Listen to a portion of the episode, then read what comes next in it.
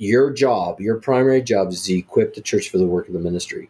So, how are you doing that? And regularly evaluate your success as a minister, not on conversions, not on baptisms, not on how many people butts are in the seats or how big your budget is or how big your building is. Let go of the three B's, you know, butts, buildings, and budgets, and really focus on how are you equipping and celebrate in your own ministry the people that you've seen equipped for the work of the ministry. Welcome, my friend. This is the weekend edition of the Coaching for Pastors podcast.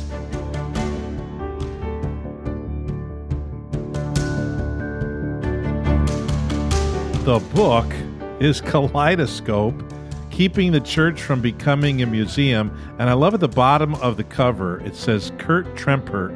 And then in little letters underneath it, it says a practitioner, which is exactly how I would want to be described, Kurt and you are the author of this book, Kaleidoscope, and you're joining with me today for the Coaching for Pastors podcast. Welcome. Thanks for having me, Jeff. I really appreciate it. It's always good to see your Iowa face from here in Colorado. Kurt, welcome. I want you to introduce yourself to the listeners and just tell us about uh, where you're at and what you're doing, and then a little bit about your family as well. I pastor a church here in Colorado Springs uh, in downtown Colorado Springs, to be specific. And no, Colorado Springs is not the the bastion for conservative evangelicalism that so many people think it is, especially not in our part of the city. So I'll just start out with that because that's usually what people think of when they think of Colorado Springs. Sure. um, that. Uh, the second thing, Spring, um, the springs of living water, right? Yeah, that's right. That's right. Yeah. Uh, there are lots of springs, in, but most of them are in Manitou. Yeah, so been here for 23 years now. This month, actually, well, last month, just been uh, plugging away for some time. Uh, stepped into this church from another church. I was pastoring in California. My wife and I were out there. We moved here to take over this church. Great time, great experience. It's been wonderful. It's been a good fit for us. Um, on the same token, it's been a lot of hard work over the last 23 years. And also grew up overseas as a missionary kid. So grew up, and a lot of people call it a third culture kid uh, because we have to blend uh, two cultures together and create our own little weird culture, which my wife is constantly reminding me that I am weird.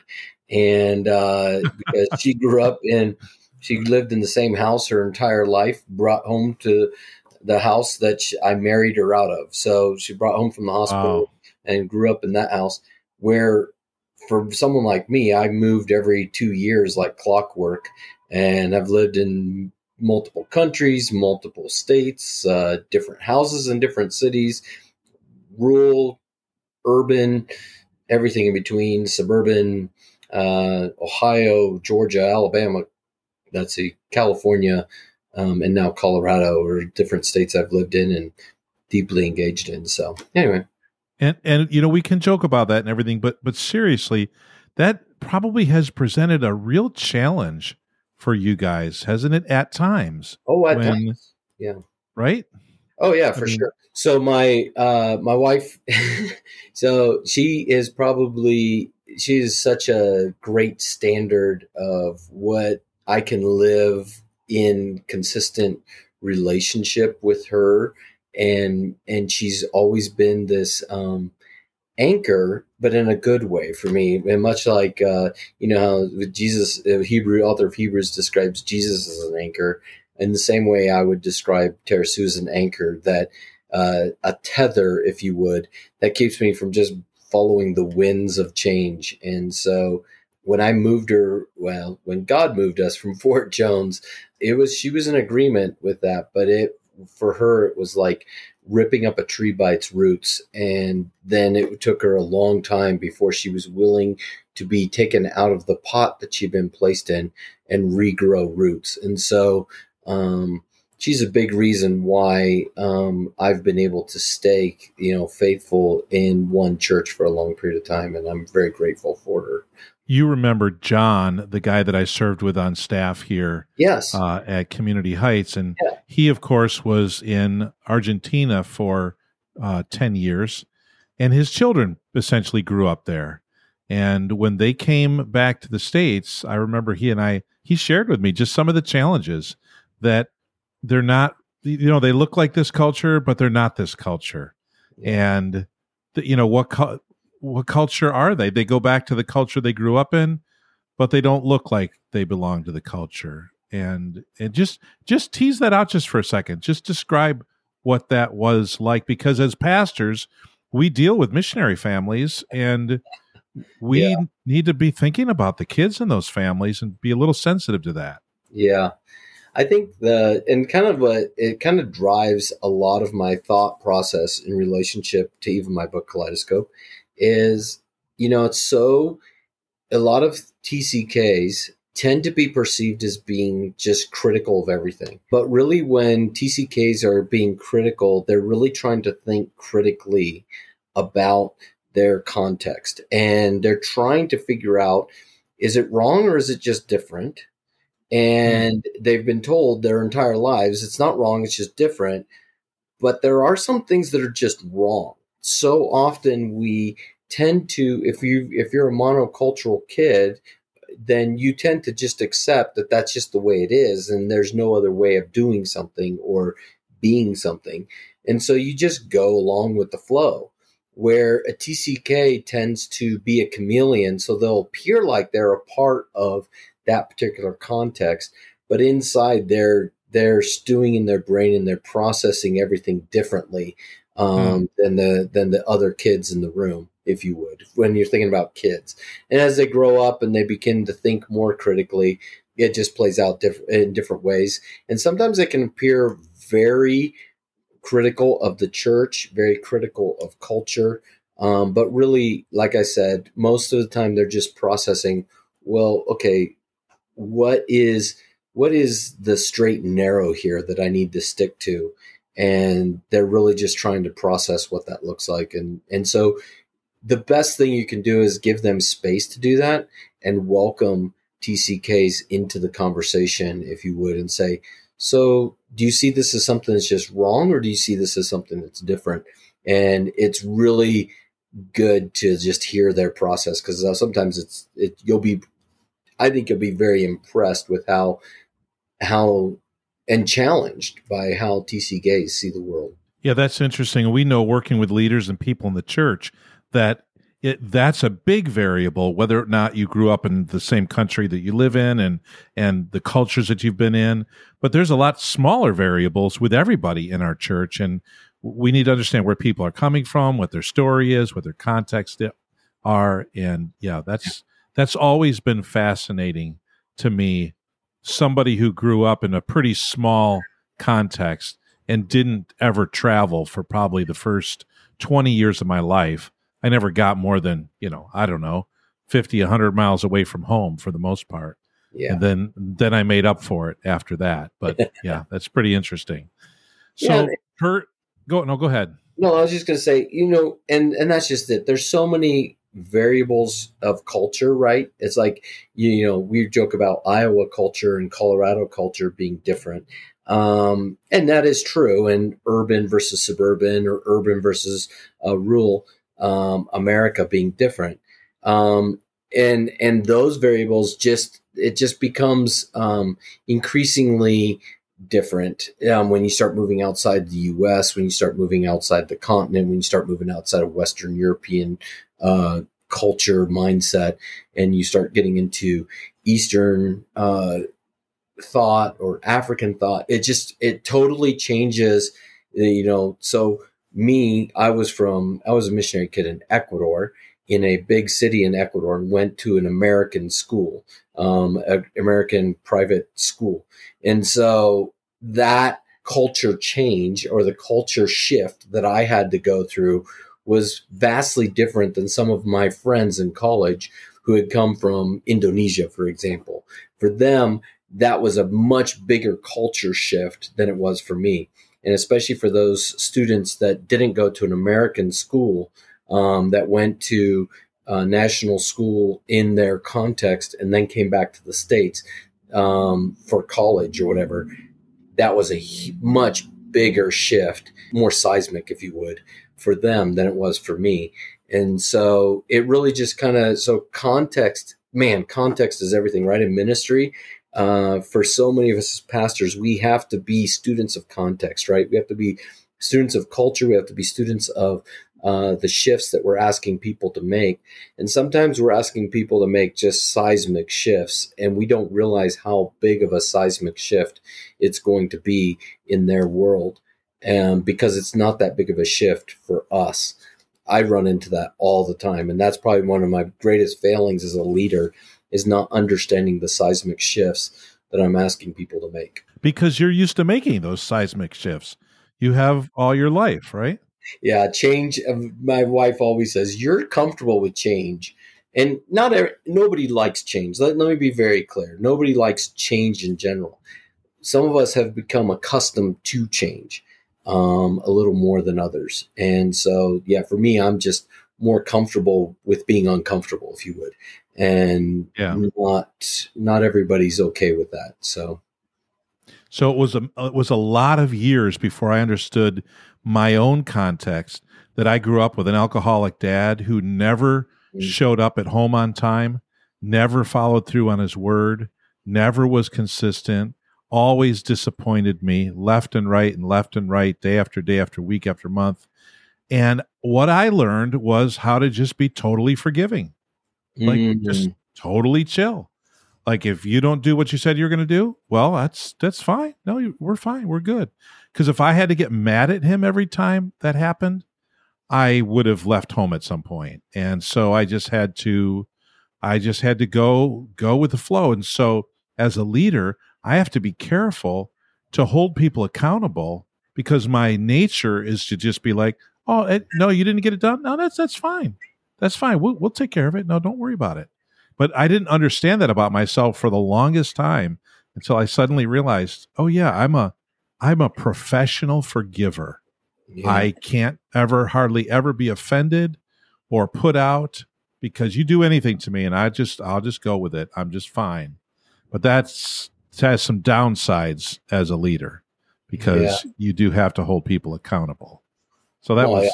that was my context. Yeah. Well, and that's just it is the source of our strength is also the source of our great, you know, our weaknesses, right? So we all struggle with overdoing our strengths. For me, the way that plays out is my strength is changed leadership, if you would. There's change management, but I tend to not manage it enough because I'm always four steps beyond the the change process eh, that I'm comfortable going, and the people are the people in the church tend to be four steps behind where we are.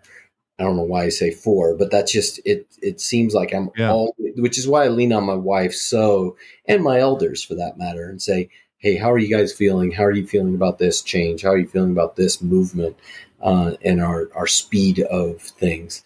I can't rely on the staff to do that because the staff tend to be on the same page as me in that process, but my wife tends to be a little bit slower, and then the the elders I find tend to be a little bit slower than her, and then I feel like the congregation is about two steps behind them. So it ends up being a good. I always have to weigh the changes that I want to implement against all of that behind me. So.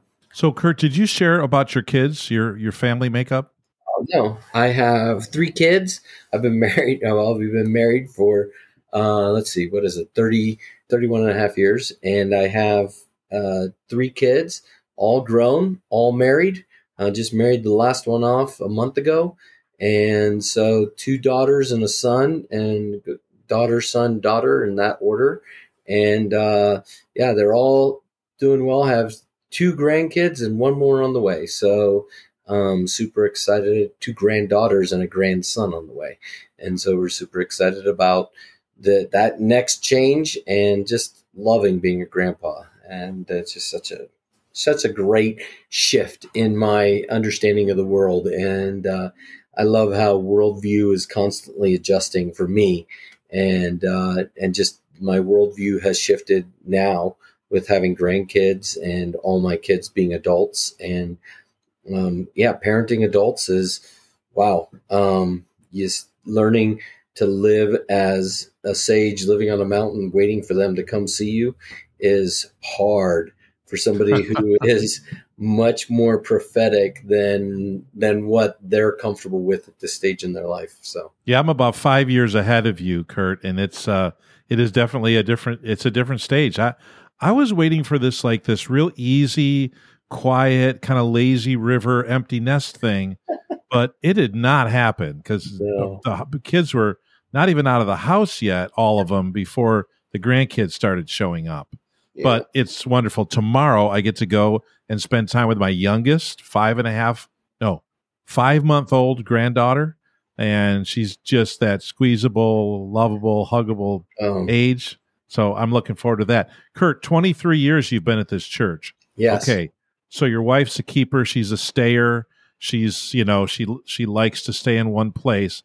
Other than that, Kurt, what would have been some of the stages that you've gone through at your church? Like, have you ever gone back and looked and said, oh, yeah, like the first 10 years or the first seven years was a certain way, and then things shifted, and I had a different experience then for a number of years? You ever thought about it in those terms, or, or, or what did what have you done in ministry that has helped you to be able to stay in one church for that many years? That's a great question in the sense that I'm not really sure, other than God just kind of made it very clear to me that I'm not letting you go from this place for a while. Um, my plan when I moved here was to basically get the church revitalized because it was a revitalization situ- uh, church. I wasn't too keen on staying through an established church. In fact, one of my theories back 25 years ago was that the life cycle of a church was about 15 years. I've since changed that. Obviously, I've been here. Although I will say that the harvest is different, and we've continued to shift our how we bring ministry, how we bring the gospel to our context. So we continually, I would say, probably about once every uh, uh, five to ten years, somewhere in that gap. I think every five to ten years since I've been here, we've shifted. Um, our ministry to adjust to the changing context around us. When I first got the harvest, I'm a Gen X pastor, and the church was by far boomer um, when I first oh, came. Oh, yeah.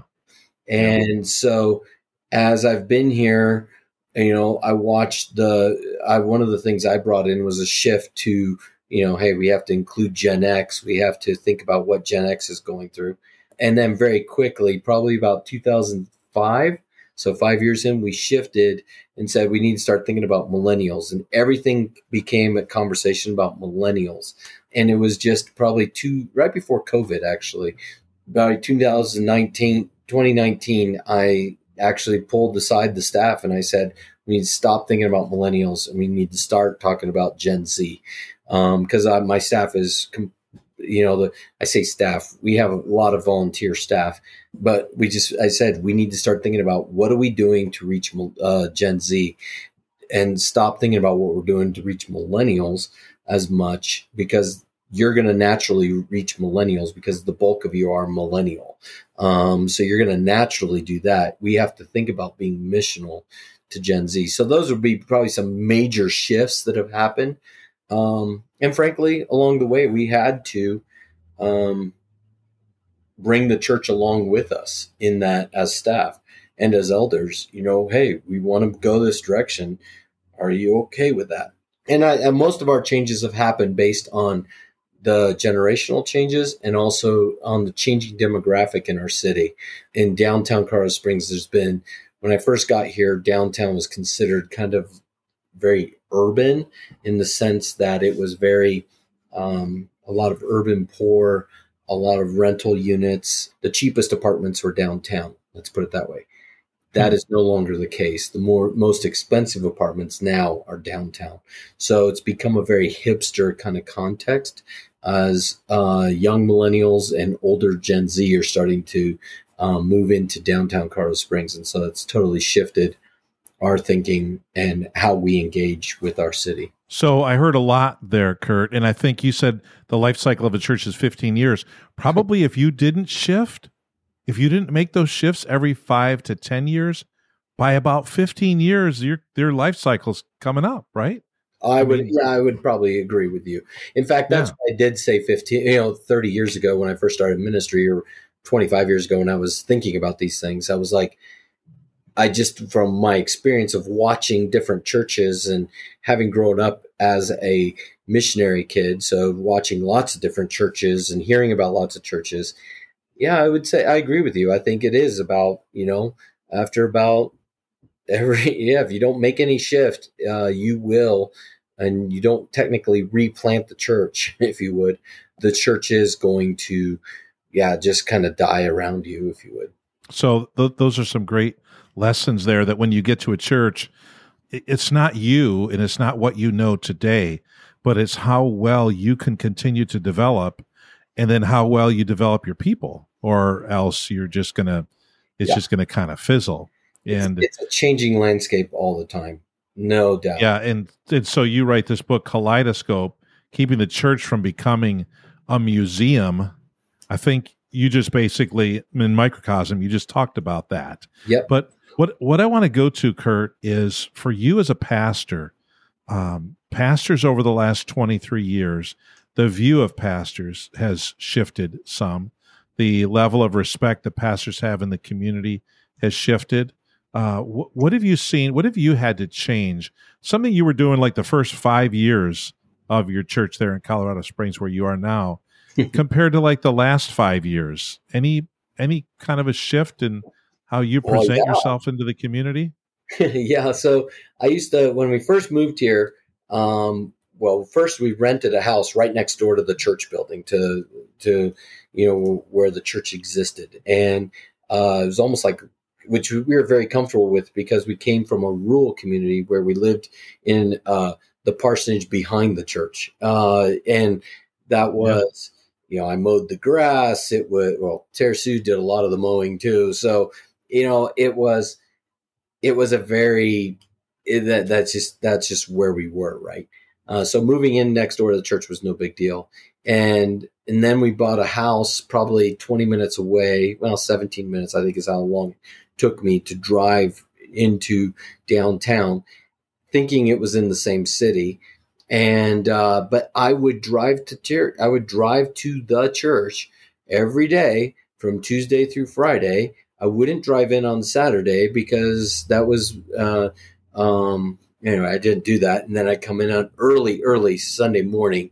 That was my week, and that was my week for probably five years. And then we moved to it. Bought a house downtown, so now I'm only two miles. It took me five minutes to drive to the church and I still continued to go to the church building every day. You know, um, typically I would stop at the coffee shop and hang out at the coffee shop um, before I got to you know for a couple hours, and then I go into the building and work from my office, um, and then meet people, and that that was my launching pad was the church building. I would say probably 10 years ago, I realized that was foolish and that um, no longer was the church building the place of ministry. That ministry was happening in watering holes, coffee shops, uh, restaurants, living rooms, and out and about and over the phone and that kind of thing. And so I suddenly came to realize that the more time I spent in the office, the less time I was doing in ministry. And so that was a huge shift that happened for me is that the office became a laptop, you know, um, and the yeah, my laptop and phone have become the thing that I use to do ministry, and and I have a bag that every all my books that I'm reading, everything that I'm officing, you know, current commentary, whatever I carry around with me, and that's like that's my office. It doesn't matter, you know, where it is. So yeah, I could be sitting in the car waiting for my wife to be in the grocery store and get out or whatever and still be officing in that context. So that's really interesting. So this week I didn't have to prepare to preach because I'm not preaching this weekend. And my associate pastor is, and he left yesterday. He didn't come in yesterday, sent us all an email and just said, Hey, I'm going to be out of the office today preparing for Sunday morning's message. Uh, let me know if you need anything. And I, because I'm still, you know, I'm, I'm from the old school, right? You got your office. This is the pastor's study, right? and this yeah. is how I grew up. And, this was back when you didn't even have a computer in your office, but that's where all your books were. That's where your church phone was because you didn't have a cell phone. So that's where that was. And and and so this week even I'm realizing, yeah, I'm not so crazy when I feel guilty because I can't get all my Sunday preparations done in my office. Yeah. I just I just can't. But as the as the lead pastor, as the you know the senior pastor, if you're not around your people, I mean, you're not leading, so you kind of have to be around them. But but I so I struggle with that some, Kurt, because yeah. I know that the longer I'm in the office, sometimes the less real uh, effective work you're doing, and you need to be out and about. And they've they've created a, a beautiful office for me at this church and sometimes I feel a little guilty that I'm not getting getting their money's worth by spending time yeah. in it. So, all that to say, I, I totally I hear you. I hear you too because I do think that there's always that tension that I should be, you know, like we just spent, you know, a million dollars doing a remodel of some stuff in our building and and and that was, you know, and so it, you always have that tension is well should we do we have to do this at the church, which we call at 411, or because we are very intentional about not referring to um, that's something that happened right before COVID. We started to make that shift and not refer to the building as the church anymore. So, and we started to make the shift to say, hey, we're doing this at 411, which is our address. It's and uh, and versus where you know we're going to do this at whatever address it is. And so at 411 became the the the name and the symbol. So it's kind of cool to get people's text messages. Hey, are we meeting at 411 or are we meeting oh, at Pushback? Are we meeting at whatever the coffee shop down the road? Where are we meeting? Um, and so like even uh, especially with my elders, they'll say, Hey, are we meeting at 411 tonight or we whatever? So I you know, I love referring to yeah the the space as a address. It's just been really good for us and healthy for us. That's helpful. In the church that i was at in northwest iowa there wasn't a sign anywhere on the building. There just there wasn't one and i never really pushed to have one. So we were a church for 14 years that didn't have a sign. And the next pastor that followed me he immediately put up some signs that look really nice. They look great and yeah. people know yeah, that's what church this is. But part of me was that theological piece that it's not the church; it's just the building. Right. And I, I've often thought we could refer to it as the ministry center. I suppose that's uh, another word, but I like the address. I really yeah. like that. I, I often will say here on the hill because our church kind of sits oh, up right. on a hill. Mm-hmm. So I'll say, you know, it doesn't have to have to happen in the building here on the hill. Yeah, exactly. Well, so, that wouldn't work here in Colorado because everything's on a hill. Oh, context, context is everything. well, but but you do the four one one, right? So we do four. That, yeah, that's right. That works. That works. Yeah, I like that. Yeah, we you know, and it's the other thing. You know, one other shift that I would say that just came up this week in a conversation with someone, and and it's I didn't realize how big of a shift it was for me.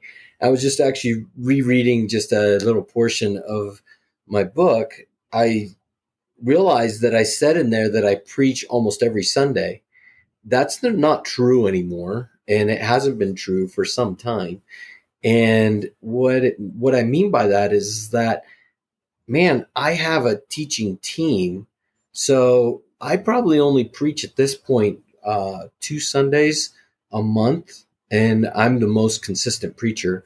And the reason and what's fascinating about that is, that lends itself to leadership development and to raising a and plus it's a lot of freedom for me to do other things and to dream about stuff because you know, I mean, Sundays if Sundays come in and you've got to preach and you've got to do this and you've got all these other responsibilities and you don't have a team around you. One thing I've heard is like pastors can't go on vacation because they worry about whether the church will survive. Um, man, I had to hmm. give that up probably yeah. about seven years ago. I finally stopped. Rec- I realized nobody remembers my sermons anyway why am I spending all my time investing in that when I really need to be investing in leaders because and raising up the next worker for minis- the work of the ministry. And so that became my thing. Uh, probably eight years ago, I made the huge shift on that. And, and so, have you seen a positive outcome? Oh man, yeah. I mean, I have tons of free time. No, besides that, um, besides having free time, it's honestly, we've seen guys raised up. We've seen people sent out, missionaries, church planters. Um, uh, just this last Sunday, I was able to connect with a guy that we sent out um, two years ago. Um, moved to uh, to Omaha actually, and he's going to be stepping into another ministry in Omaha uh, soon here. And so it's just you know it's so good to see see him and his wife and just um, enjoy a meal together and celebrate what God's doing in their world and, and in their ministry. And um, just sent a couple to uh, the Middle East. Just uh, the, the, they left in October. Um, we've seen workers sent around the world, all kinds of different places, from Bangladesh to um, South Africa to, uh, like I said, to the Middle East, and uh, yeah, gosh, and then seeing uh, staff raised up around me and licensed and be working towards that uh, towards the ordination and consecration process. And it's just it's just a beautiful picture of in my mind of what it means to be an apostolic church of raise up and send out raise up and send out it's been such an encouragement to me to know that my if my legacy is not a building number one which I think we as men tend to do, particularly pastors. You know, we tend to think of our legacy as the building, or my legacy is not even the church that gathers here at Four and One on a Sunday. Rather, my legacy is is the wake of ministers that will continue to raise up ministers for the sake of the gospel going forward, and that is what my I am intentionally moving towards in my legacy. So, so based on some of what you just said, my my last question for this episode, Kurt, since it is coaching for pastors, if if there's a new pastor who's fresh in a church, what would you tell that pastor is like the just the most important they forget everything else, which is the most important thing that you need to be thinking about, you need to keep it top of mind. What yeah. would it be? Yeah. Uh, your job is to equip the church for the work of the ministry not do the work of the ministry. Um, that's your primary job is to equip the church for the work of the ministry. Um, and so that happens through discipleship, that happens through evangelism, that happens through engagement, that happens through faith, that happens through forgiveness. I mean, you just list all kinds of things. It happens through community. Um, but your job, your primary job is to equip the church for the work of the ministry. So how are you doing that and regularly evaluate your um, your success as a minister not on conversions not on baptisms not on how many people butts are in the seats or how big your budget is or how big your building is. Let go of the three b's you know butts buildings and budgets and really focus on how are you equipping and celebrate in your own ministry the way the the people that you've seen equipped for the work of the ministry when you see them start doing ministry celebrate that and celebrate that they are doing more effective at ministry than you are. Okay i got one more question for you. Okay. You know every month when your leadership team meets your elders or however it's composed there do you get a financial report? Uh, yes. Okay. Now, is there anything that's similar to that for people that you get? Uh, Yeah. Um, I don't get a report necessarily. I just go around the room uh, pretty much once a month with my leadership, both with my staff and with my elders. And we just go around the room and say, who are you most excited about right now? The question is, they see it as who people that are being raised up for the work of the ministry. Okay. And so we talk about everything being ICNU, as in a, the university, if you would, concept. And it's this okay. idea of I see in you, who are you seeing raised up in ministry? And so it's, uh, yeah, we, we are regularly asking that question of our, at least once a month, we say, who are you most excited about um, as a group of elders? And I try and do that probably, oh, probably once every two months with the staff um, because we have an all staff, uh, how do I describe this? So we have our regular weekly staff meetings, and I regularly ask them once a month, who are you most excited about? And not what are you most excited about? I had to correct that several times. I don't yeah.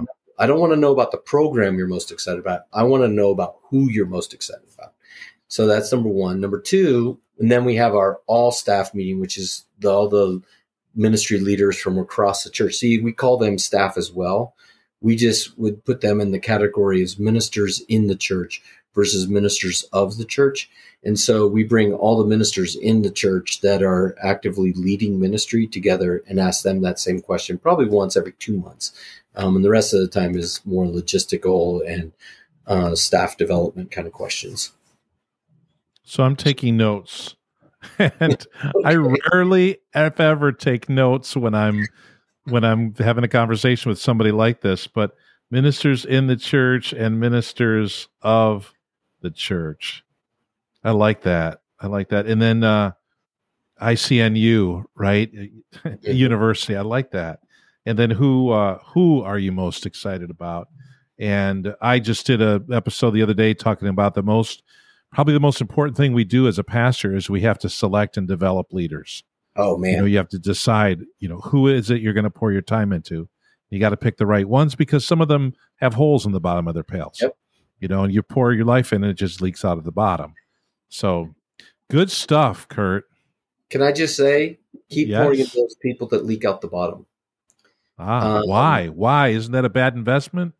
See, I would say it's nothing's wasted in the kingdom of God, and you don't know who that's leaking into below them yes, I know it's frustrating, and I am the first person to say you're dead to me, and and that's not healthy. I've been challenged on that a lot lately. You know, nothing's wasted in the kingdom of God is the thing that I come out with on that.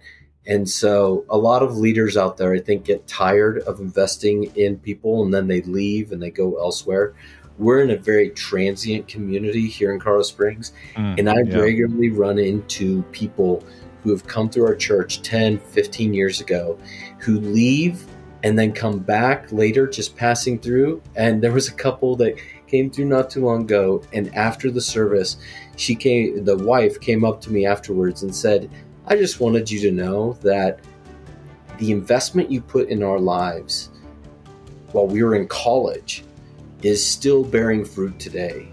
And it was just like, she just said, God bless you. God bless your ministry. Keep keep up the good work, kind of thing. I didn't even remember her name. I to this I don't remember her name now. Nice. Um, yeah. I just um, it was I didn't even remember that they came to our church years ago because you know it's 15 years ago. I mean I'm old. This gray hair is because I'm its name's leaving the body is what it is. And I just want to say that you don't know the far-reaching impact that your investment, even what you think is menial, is going to have far-reaching um, results in someone's life and ministry. Kurt, this has been so good. It was supposed to be 20 minutes. It's been 40. Oh, uh, and I, I do want to say to our listeners that I'm gonna we're gonna continue to record, but for the 200 Churches podcast, and we're going to talk about your book Kaleidoscope. So if you wanted to, uh, if you wanted to listen to the rest of it, you would pick that up on episode 409, which is coming out December 14th on the 200 Churches podcast, because that's where we're going right now, Kurt. But thank you for joining us on Coaching for Pastors. Thanks for having me.